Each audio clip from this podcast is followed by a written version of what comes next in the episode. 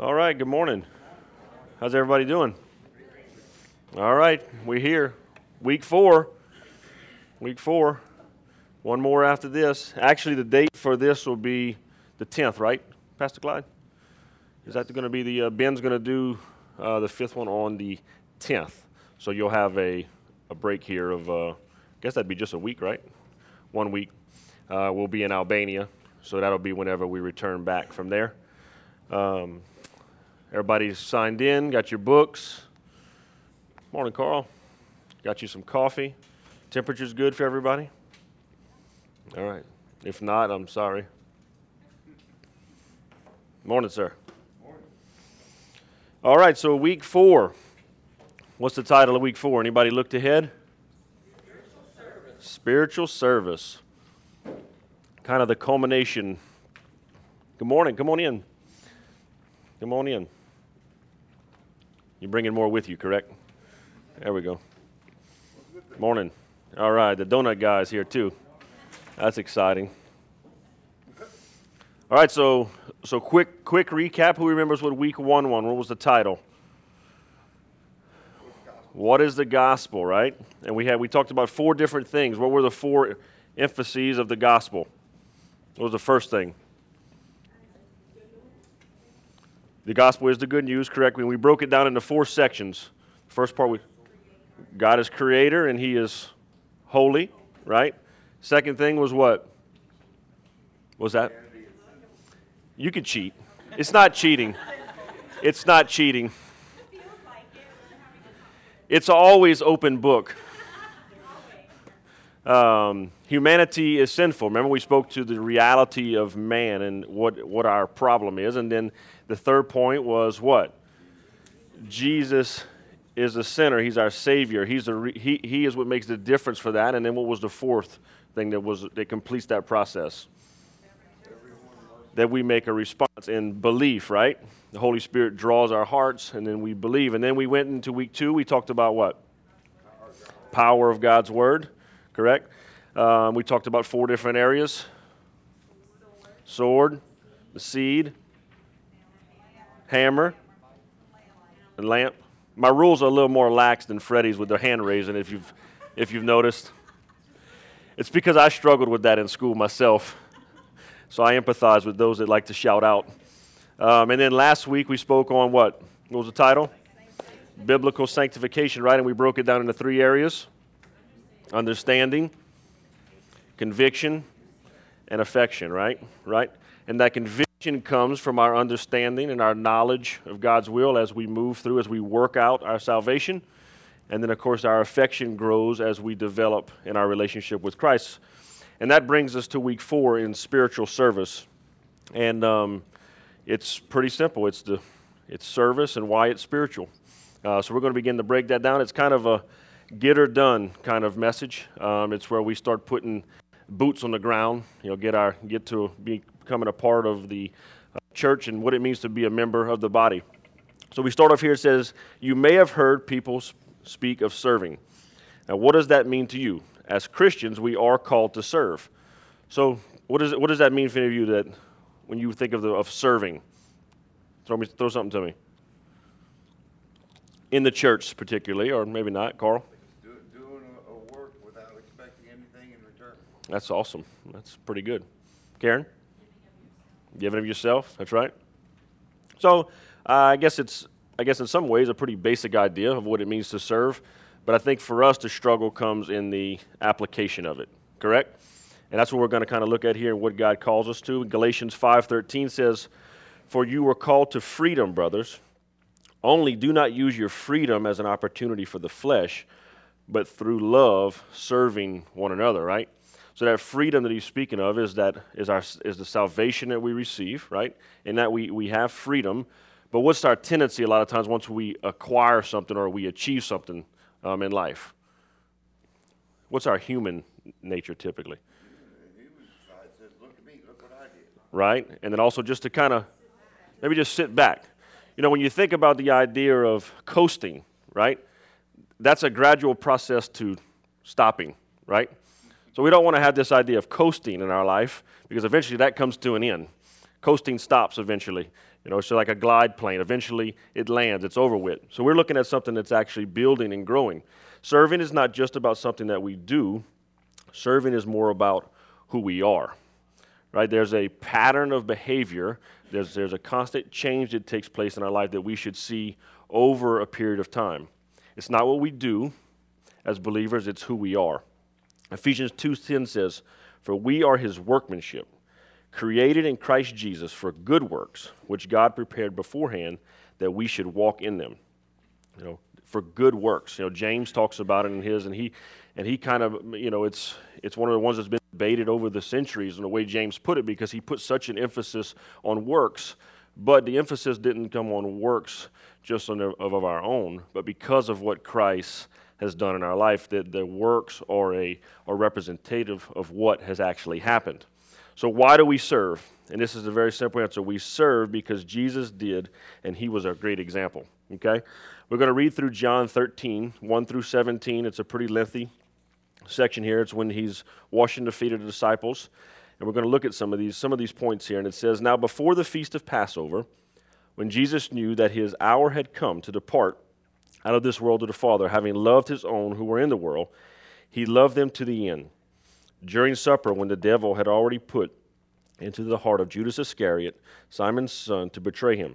Jesus, knowing that the Father had given all things into his hands and that he had come from God and was going back to God, rose from supper. He lay aside his outer garments, and taking a towel, he tied it around his waist.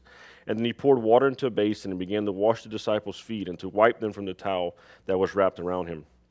He came to Simon Peter, and Simon's always the one that gives us great commentary. And he said to him, Lord, do you, Lord, do you wash my feet? And Jesus answered him, What I am doing, you do not understand now, but afterward you will understand. And Peter said to him, You shall never wash my feet. And Jesus answered him, If I do not wash you, then you have no share with me. And Simon Peter said to the Lord, Lord, not my feet only, but also my hands and my head. And Jesus said to him, The one who is bathed does not need to wash except for his feet, but is completely clean, and you are clean, but not every one of you for he knew who was about to betray him, and what was and what he said that not all of you are clean. And when he had washed their feet and put on their garments, and he resumed his place, he said to them, Do you understand what I have done to you? You call me teacher and Lord, and you are right, for so I am. If I, if, if I then, your Lord and teacher, have washed your feet, you also ought to wash one another's feet. For I have given you an example that you shall also do just as I have done to you. Truly, truly, I say to you, a servant is not greater than his master, nor is a messenger greater than the one who sent him. If you know these things, blessed are you if you do them. So he gives us this perfect picture of serving, right? And he's go- and actually there's some there's the gospel message even within this text here because he speaks to the part in there about saying, if I do not wash you, you have no share with me. And the picture there is, the, is where we is when we come to salvation with Christ. And then he takes it to the next left. He says, and he says, Well, wash everything on me again. And Jesus said, No, to him who is bathed does not need to wash again except for his feet. And what Christ was alluding to there, speaking that his our salvation is secure, it's once and for all with Christ, but we still have to walk out sanctification in our life as a believer. And that's where he's alluding to with the washing of the feet. So Jesus has given him his recap his whole ministry right here in this one section, and obviously showing the heart of a servant. I mean, many of you have heard the messages before, but in that day, to wash somebody's feet, although we think that might be a little gross now, it was really gross then. You know, they didn't have the, obviously the footwear we have, um, and they rode around in on animals, not cars. And the emission from a car is different than the emission from an animal. Um, and our paved roads were far better than their dirt roads. So feet were nasty. Feet were very nasty, and they had open toe shoes, not OSHA approved. Jesus displays humility. This is going to the next page on your blanks, and servanthood. And by doing this, this is what he asks of us. Mark 10 45 says, For even the Son of Man came not to be served, but to serve, and to give his life as a ransom for many. I mean, Jesus' entire ministry was an absolute picture of servanthood um, for us for us to have. And it brings us to point one: a servant's heart sees a need and meets that need. A servant's heart sees a need and meets that need. These slides are nice. Y'all get to cheat, as you said, right? It's not cheating. We're giving you the answers. So Jesus saw that the disciples' feet were dirty and needed to be washed. Now, obviously, there's a bigger implication to that, um, as we know from what happened there. But it was still a need in that day that the washing of feet, and it was relinquished to um, what would have been considered the lower part of society at that time. But feet washing was something that took place. Ask God to show you what ways you can serve. If your eyes are open, you will see many needs. So let's let's open it up for a second here. Not necessarily speaking specifically, but what are some needs that you see around our church? Something that you just I mean, this is you can sketch out some ideas if you want. This is for you. It's there's no real answer here. But what are some just what are some ways around here that you that you see on a daily basis? Some of you may be doing it in certain capacities. Being an usher, Being an usher, yep. parking lot. Parking lot. What else? Cleaning, yep. Karen? Bringing food to others. Yeah, I mean, the list goes on and on and on. And, and really, the bigger thing for you, the idea of meeting that need, is praying that God would give you eyes to see needs and, the, and to not always assume that it's someone else's responsibility or, well, somebody else's, I'm sure somebody else has got that covered, you know, or, yeah, well, you know, somebody, I saw somebody else doing that. But the idea is, and it has almost less to do with the need in some ways as it is our heart as believers, that we would be in a position to be able to see where the body needs help and where it needs support. We have, we have a choice to make when there's a need. I think about uh, this story. Pastor Renee told this probably 10 years ago. Actually, it might have even been that long ago. I think we had moved into church here, and someone come up to him after service. Of course, he didn't disclose any names, and said, Pastor, I just want to let you know, when I was walking out of church, I noticed there was some trash on the ground over by the door. I don't know if you could see about getting somebody to clean that up. That was that's a that's a true story, you know. And you know, although we may, I hear wows and I hear awes in here. You know, I, I think about how many times I've walked past a piece of trash, and I'm convicted by walking by trash. You know, I guess it's because of my upbringing, and I, I walk by and I kind of turn my head because you know, I'm like, well, I didn't see that piece of trash. You know, and and that's just some simple thing, guys. But it does speak. The reason why it's a conviction to me because I know that I should just do it and it really shouldn't be something that should have to be asked of me. And listen, guys, this is not an, we're not trying to compel you or to make you feel condemned because of it. The bigger, the other side of it is, is being in a place where God is working on your heart and let, allowing you to see these things or where we can get. And we'll see some of this as we get a little further. But just know that, that it happens. Now, that is a true story.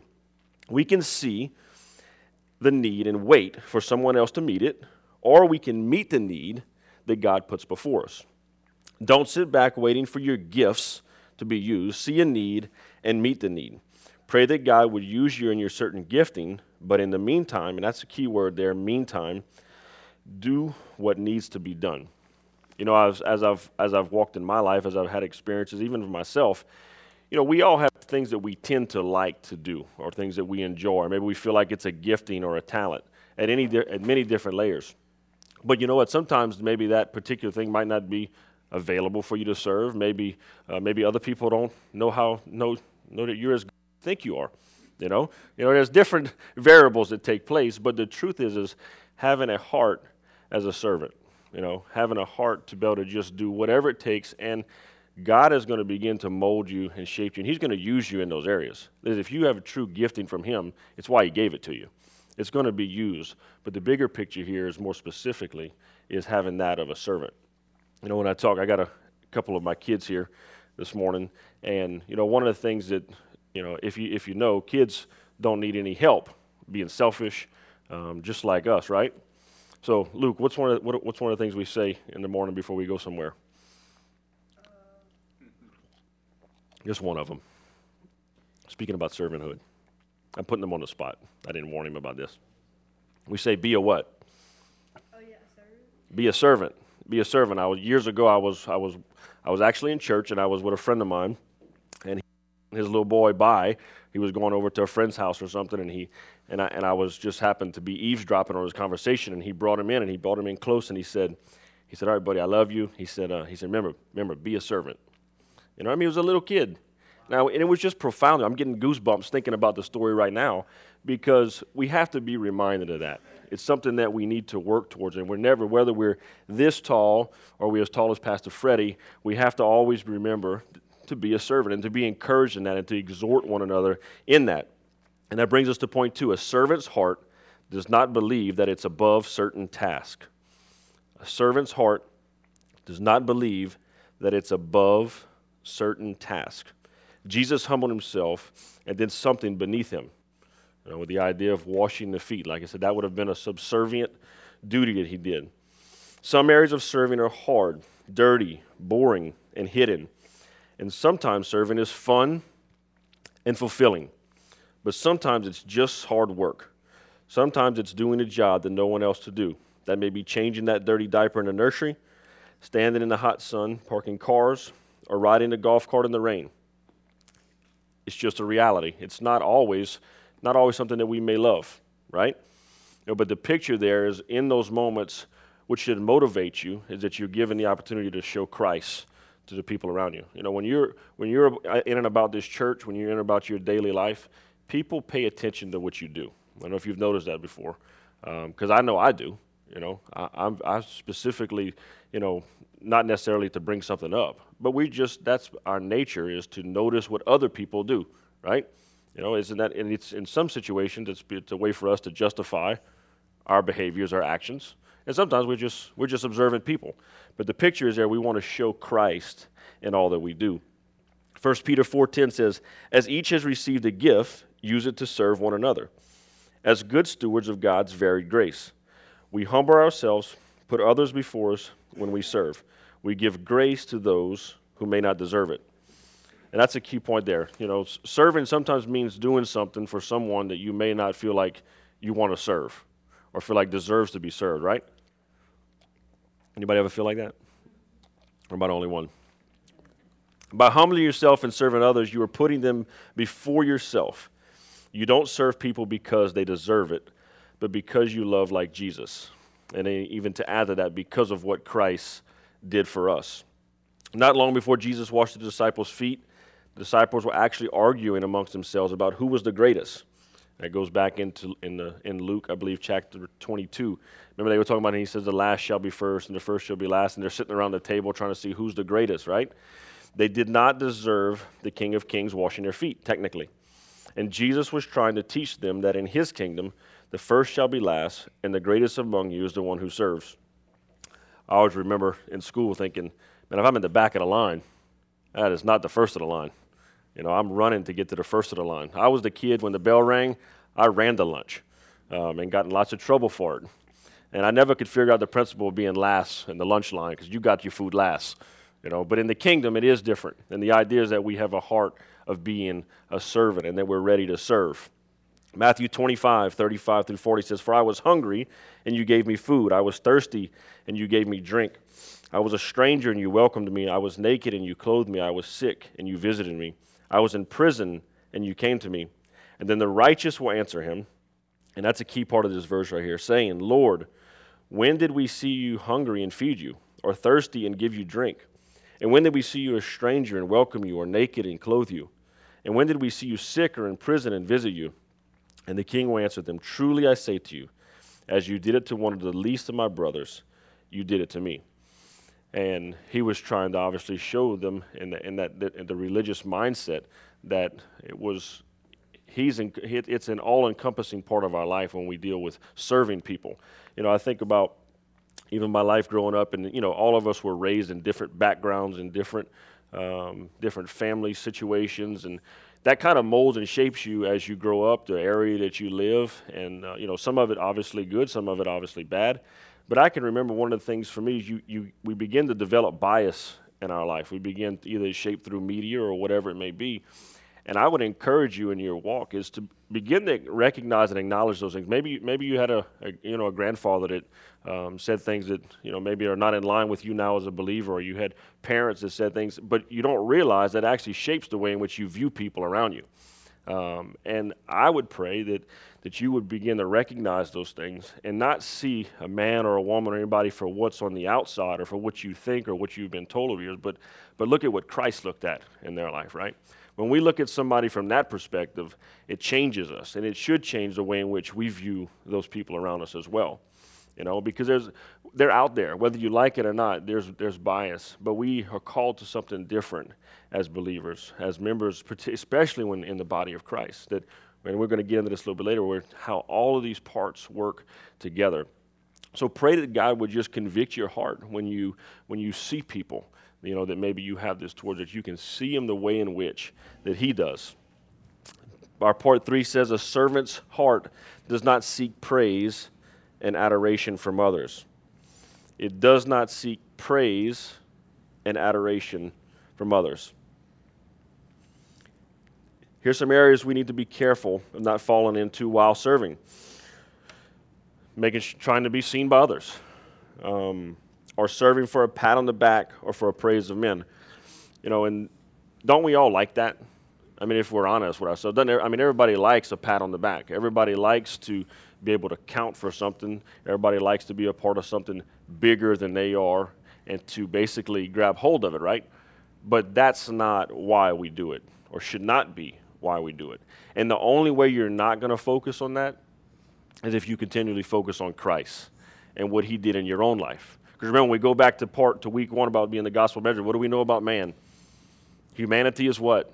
sinful, right? The prophet tells us that we are, the heart is deceitfully wicked, and who could know how bad it is, right? That, that's who we are. So anytime we, we move into this place of self righteousness, there needs to be a centering of the gospel in our lives of realizing that no, it's but Christ is why we are where we are. And we have to continually bring ourselves back to that. It's a continual center, and we sing that worship song that Jesus is the center of it all. Well, that doesn't change. He is, but we've got to continually be bringing ourselves back to that point and anchoring on that in our lives. A servant doesn't need to post on social media every time he or she serves. We must understand that serving is not about us, and I got a couple examples there. Hashtag serving, hashtag making sure you're noticed, hashtag look at me. Um, look, we live in a social media um, just drenched society. Um, I'm not particularly a big fan of it, uh, but I realize it has a need, and I realize it also has some very good parts to it. But remember what we're speaking to this idea of this idea of just actually, hey, look at me, look at look and see what I've done, because really, when you do that, you know, where where are you where are you drawing the attention to you, or to your Savior typically, right?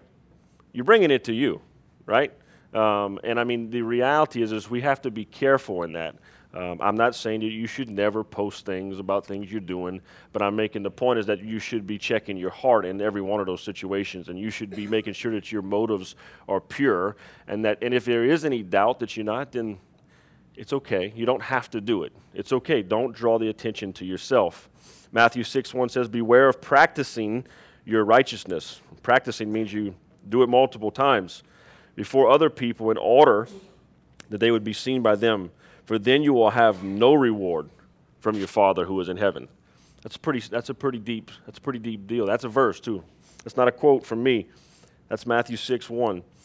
And I think what ends up happening, probably more so than anything, when we if we if our motives are like that, we set ourselves up for offense um, and to be to be offended in certain situations. All of a sudden, you feel like you've done something great, you've posted that you did something great, you've told something you've done something great, but then someone responds to you that doesn't think it was so great. And what happens? You're offended. And what happens once you're offended? Right? People leave the church. People are, you know, don't don't do their part. They don't show Christ. I mean, it is just a it is just a spiraling effect that takes place, and it gets out of control. Because remember, it's not about us. So why would we be offended about something that doesn't have anything to do about it with us. You know, if we view it in such a way that offense can't set in, and we've got to guard ourselves against it, guys. It happens. I mean, every one of us can think of a time when we were, were offended at some level, right? Maybe it wasn't inside a church particularly. Maybe you did something at work that you thought you should have gotten more recognition for, and you didn't, right? But that's not the point of it. Be careful not to be let offense set in. Four says a servant's heart understands that we are all part of the body of Christ. We are all part of the body of Christ. We don't just attend church, we are the church. All its members are important and necessary, and there are no unimportant jobs. All matter. Pastor Ben, in one of the first part of our DNA series, talked about the church and what the church is. You know, church is not these four walls that we come to multiple times a week. The church is specifically right here, the people that are in this room, the people that serve here. It, you know, the, the Greek word for it is ecclesia, right, which is the called out ones. That is the church. And we are called out by the Holy Spirit. We believe in Him, right, as we learned out in the gospel message. And then we, we are the church. Right, so we are all a part and necessary of what it is. It's not just the people that work here Monday through Friday. It's not the people that just serve here in different capacities. It's every one of you in this room and everybody else. Let's look at it here in 1 Corinthians 12, 14 through 26. It says, For the body does not consist of one member, but of many. And I, I love this section of text because it's just so, it puts a, um, you know, a, a character kind of to the, to the body parts. It's interesting. It says that the foot should say, Because I am not a hand, I do not belong to the body. That would, not, would that not make me any less a part of the body? And if the ear should say, and how, can an ear say anything, right? Because I am not an eye, I do not belong to the body, and that would not make it any less part of the body.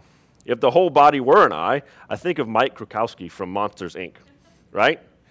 That's who this is talking about here, right? This is Mike Wazowski. He says, if the whole body were an eye, where would be the sense of hearing? If the whole body were an ear, where would be the sense of smell? But as it is, God arranged members in the body, each one of them as he chose. If all were a single member, where would the body be? As it is, there are many parts, yet one body. The eye cannot say to the hand, I have no need of you, nor again the head of the foot, I have no need of you. And on the contrary, the parts of the body that seem to be weaker are indispensable. And the other parts of the body that we think less honorable, we bestow with greater honor. And our unpresentable parts are treated with greater modesty, which are more presentable parts do not require. But God has so composed the body, and that's important, but God, giving greater, greater honor to the part that lacked it, that there would be no division in the body, but that the members may have the same care for one another. If one member suffers, all suffer together. If one member is honored, all rejoice together. Church is not about you. It's not about your needs being met. It's about dying to self and putting the whole body's needs above your own for the maturity of the body. Got an example here for you. Think of your lungs. No one notices your lungs. You probably don't wake up every morning thanking God for your lungs. They do a job and your body functions. Are they seen? Do they get compliments about your lungs? But let those lungs stop working, and then what?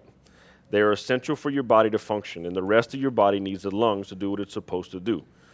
You know, it's just a perfect picture of what the body of Christ is as a whole. You know, I mean, obviously, it's all needed. I mean, think about think about if you've injured something of any time in your life or even recently. Does it not affect everything that you do? Right? Right? You know, we was talking with uh, with AJ here. He's got his foot that got hurt. Right? You know, I was talking. I, I hurt my wrist. I think it's two years ago, and I still seem to aggravate it from time to time.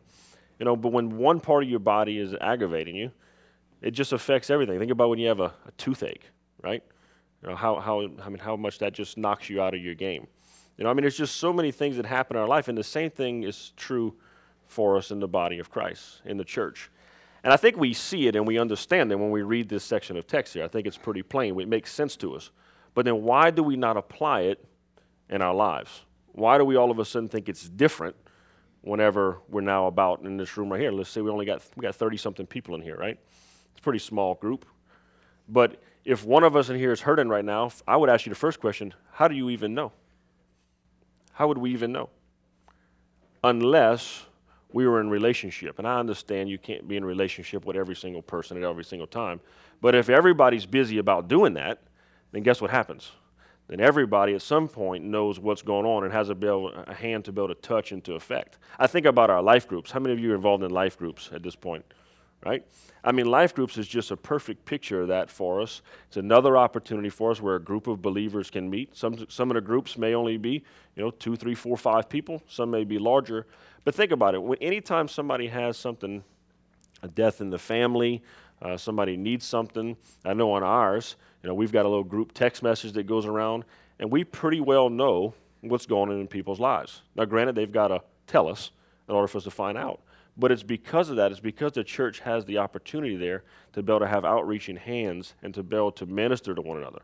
Now, we've got to be able to recognize it. Remember, this goes back to one of our previous points. You've got to recognize the need, and then you've got to be able to meet the need.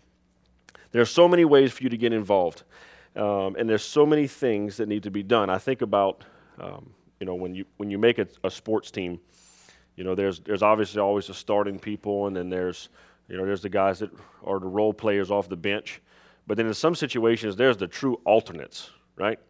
You know, that if somebody dies, um, you know, or if somebody breaks a leg, we'll let you come and sit on the bench, you know, or for a, uh, a team at school or a, uh, you know, like a, a, social studies fair or a science fair, you know, there's, they always, they select these alternates, right? Well, there's no alternates in the kingdom. You know, there's nobody just sitting around in case somebody else can't make it. Everybody plays a role. You know, we got the NBA finals going on right now, and everybody knows, and of course, Pastor Freddie can speak to this, how important bench play is, right? And it's not considered that those guys sitting on the bench are not good because they're not the starters. They know without those guys on that bench performing their role, that team will not be successful. That team will not win that game. Those first five guys, the best five guys on the team, cannot beat somebody else without those other five or six guys sitting on the bench. It's just impossible. Every person has a role. There are no alternates. For those of you that are new and, and don't know much about our church, I got a couple practical areas here that you may be interested in. Our hospitality team. Uh, that's the greeters. Those are the people that welcome everybody in in the morning, uh, tell everybody, hand out the papers, so forth. There's the parking team. Uh, you've experienced those guys. They're out there getting people out of here so efficiently. Uh, when we leave, first impressions, it includes our golf cart drivers, people handing out, greeters, our nursery, children's church, ushers, the coffee shop, media team, and that's just a, and that's just a couple of them that affect us here on a Sunday morning. But the idea is that I would just encourage you as we go through this process. Because remember, the whole the idea here is we move into a place of you being able to obviously be um, have an emphasis in the church, be a part of this church, be a member of the body, being able to serve. You know, you've all, for the most part, experienced a season of being served up until this point at certain capacities. Uh, but our encouragement is that now you would be to a place of desiring to serve somewhere, something. You know, once again, your schedules and different things going on all affect what and you can do. But the idea is there is something, there's somewhere that you can. There's a gentleman here. Um, I, I, talked to him a couple years ago. I noticed after service when he was he was doing a certain task around the church. I said, "Oh man, that's that's, that's pretty cool." I said, "I said, somebody lined you up on that?" He's like, "No, no, I just started noticing after church that this was something that just didn't get done. So I just I just stay a little bit late and I go ahead and I just take care of him." He's like, "No sense in me rushing out of here anyway. I just got to go sit in my car." He says, "I just soon sit in here and do it." I was like, wow. I mean, you know, just praise God. You know, that's just the idea of seeing something, seeing a need, and just doing it, and was and was happy because of it, and would have really nobody really noticed. It just happens, right? Romans 12, 4 puts the same emphasis. It says, For as in one body we have many members, and the members do not all have the same function. So we, though many, are one body in Christ, and, and individually members one of another, having gifts that differ according to the grace given to us and let us use them. If prophecy in proportion to our faith, if service in our serving, and the one who teaches in his teaching, and the one who exhorts in his exhortation, and the one who contributes in generosity, and the one who leads with zeal, and the one who does acts of mercy with cheerfulness. And that's just a reiteration of what we saw there in 1 Corinthians, that each member is, has a place and has, a, has the option to do something. Colossians 3 23 through 24 says, Whatever you do, Right, so there's no, there's no bulleted list here that you have to hit, but it says, Whatever you do, work heartily, as for the Lord and not for men, knowing that from the Lord you will receive the inheritance as your reward. You are serving the Lord Christ. And that, you know, we have to constantly, one, center ourselves on Christ, two, remember we are not citizens of this world as a believer. We are citizens of heaven, so we're here um, doing a certain task, and we are walking out what Christ has for us. I've heard the example put before uh, by Dr. Tony Evans. He uses the, the reference of the, of the NFL, and he talks about how there's, you know, there's two teams out there and they're competing against one another, but there's a third party involved, and that's the referees, right? And they get their instruction from New York City, right? That's where their that's where their rules come from.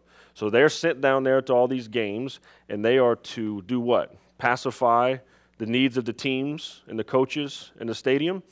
No, they're there to to be uh, an answer to their authority, which is over there in New York, right, for the NFL. So they come down here on this field, and there's all kinds of things going on, and there's all kinds of emotion, there's all kinds of ideas, and it's the same thing for us in our in our walk. And when we walk out from here, when you go to your workplace, when you go to school, whatever you do, um, you have to realize that you are not of this world. Although you are a part of it, and although you are functioning within it, we get our calling and we get our instruction from Christ.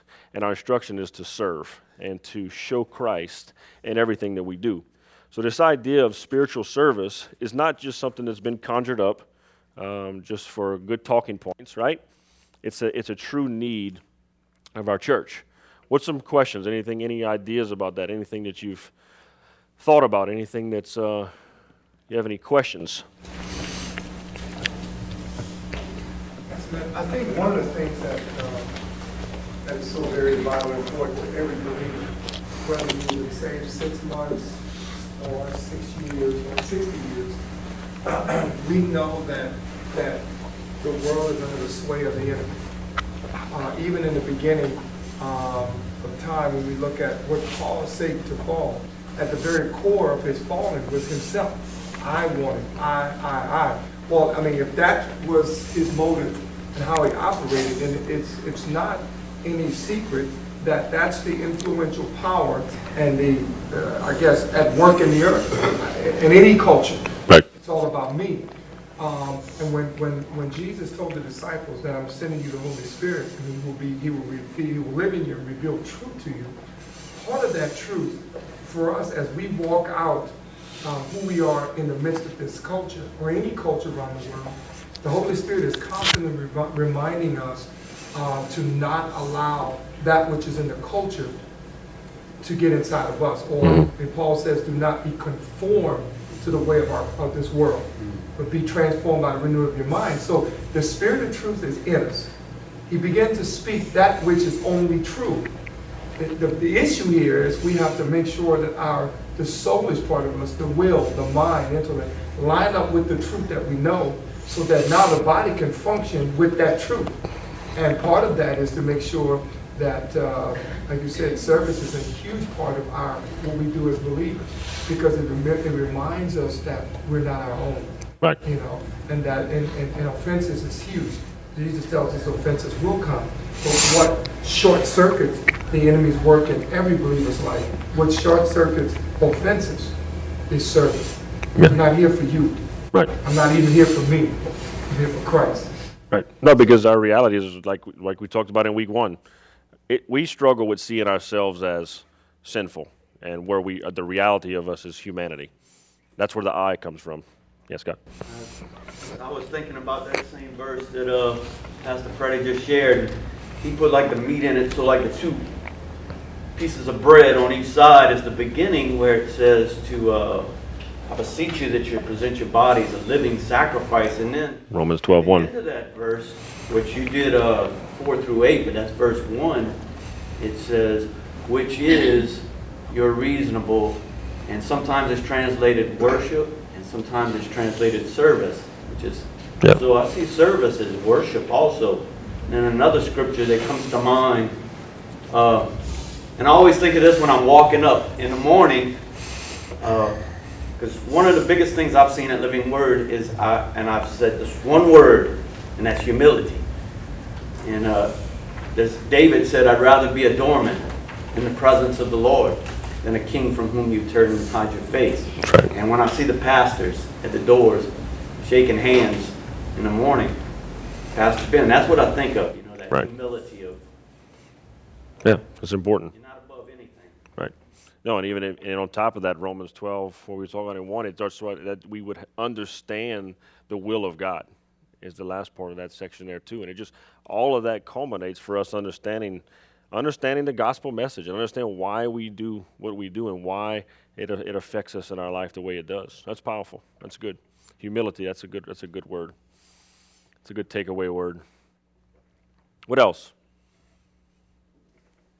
Pastor Clyde? One thing that, uh, that I find useful, and maybe the Lord finds useful for me to learn, is that, uh, you know, we, if, if you start your morning off and simply ask for help, you know, in every area, but this is a good area to, for that, you know. Just have that reminder, help yourself remi- remember that we need help.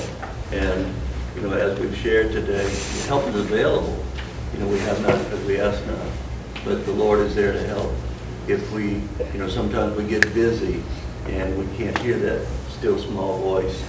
But I know that if I ask for that help, somehow, some way, the Lord help me hear that, st- that voice Right. and guide me, or, you know, when I get to a situation and I think I know the answer to it, I just hesitate a bit, and I'm, I'm, I get, I usually get a better answer if I listen a little bit. Right. So I, I just think it's good, in spiritual services, the same thing. Lord, help me to, to see the opportunities I have. Help me to act on them, give me the wisdom, give me an opportunity, give me the chance, you know. Right. And I believe that, uh, you know, God is faithful in doing that.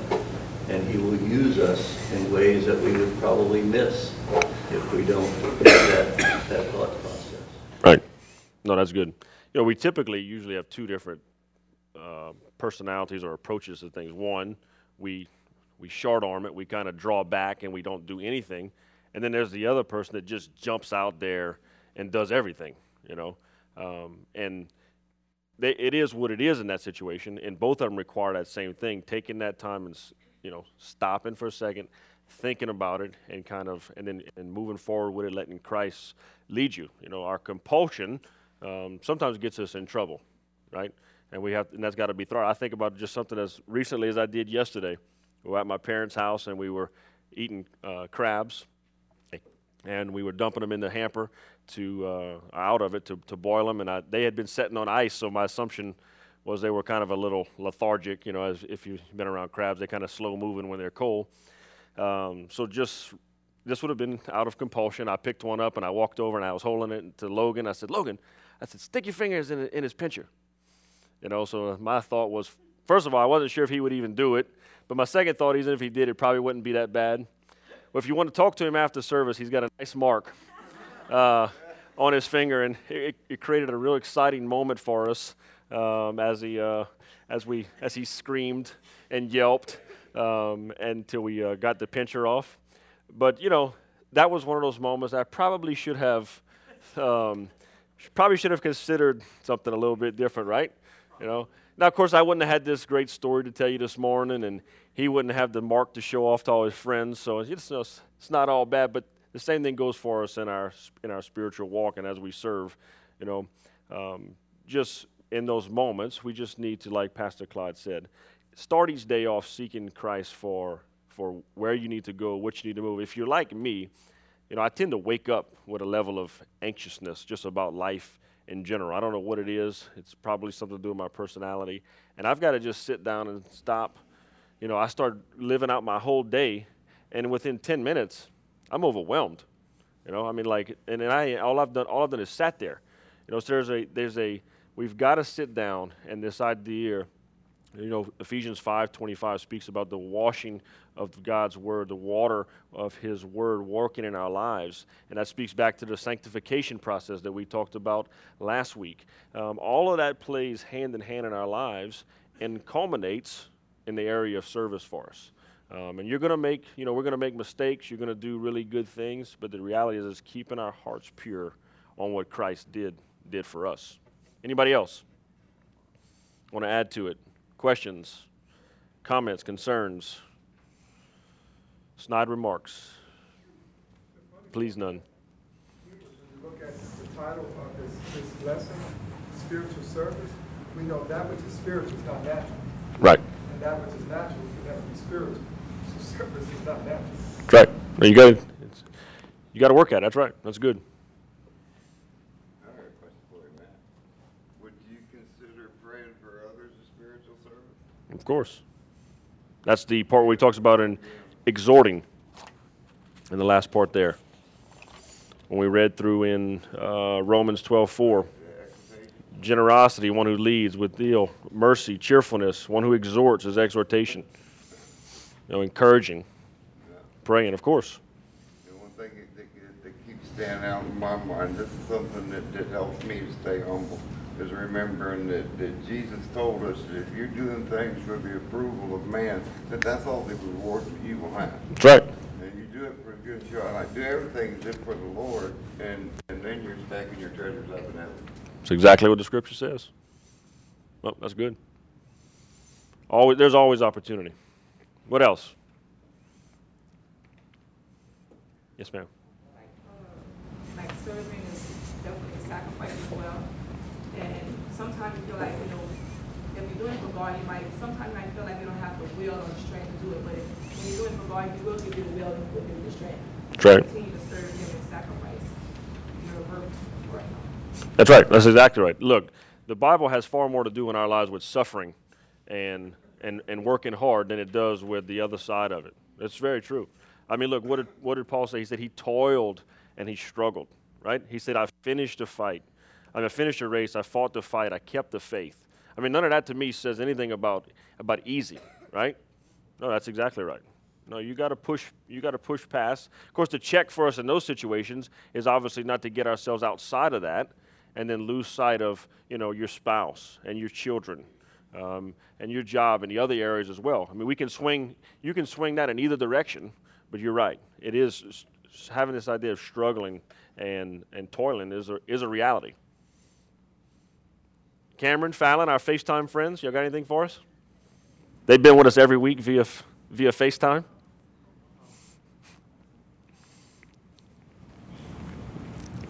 All right. Anything else? Questions? Any more? It's last chance. Week four. When are we going to meet again? The 10th. That's right. That's right. And that'll get us all finished up. All right, let's pray. Lord Jesus, we do thank you, Father, for this time. God, I thank you, God, for these for these classes, for Growth Track, God, for the opportunity, God, for us to come together, God, as your body, God, as the called out ones. And God, I pray, Father, that we would all leave here differently, God, in the way that we came in. God, that your your word, God, will have spoken to our hearts, and that you're beginning to stir things up, Father, of God, of where we can, God, serve you, God, where we can serve your body. God, I just ask, God, that your hands would be on every situation, upon every thought, God, that we would be diligent, God, to just be busy about proclaiming your name, God, advancing your gospel, God, discipling, God, in all of the areas, God, that come with bringing glory to you.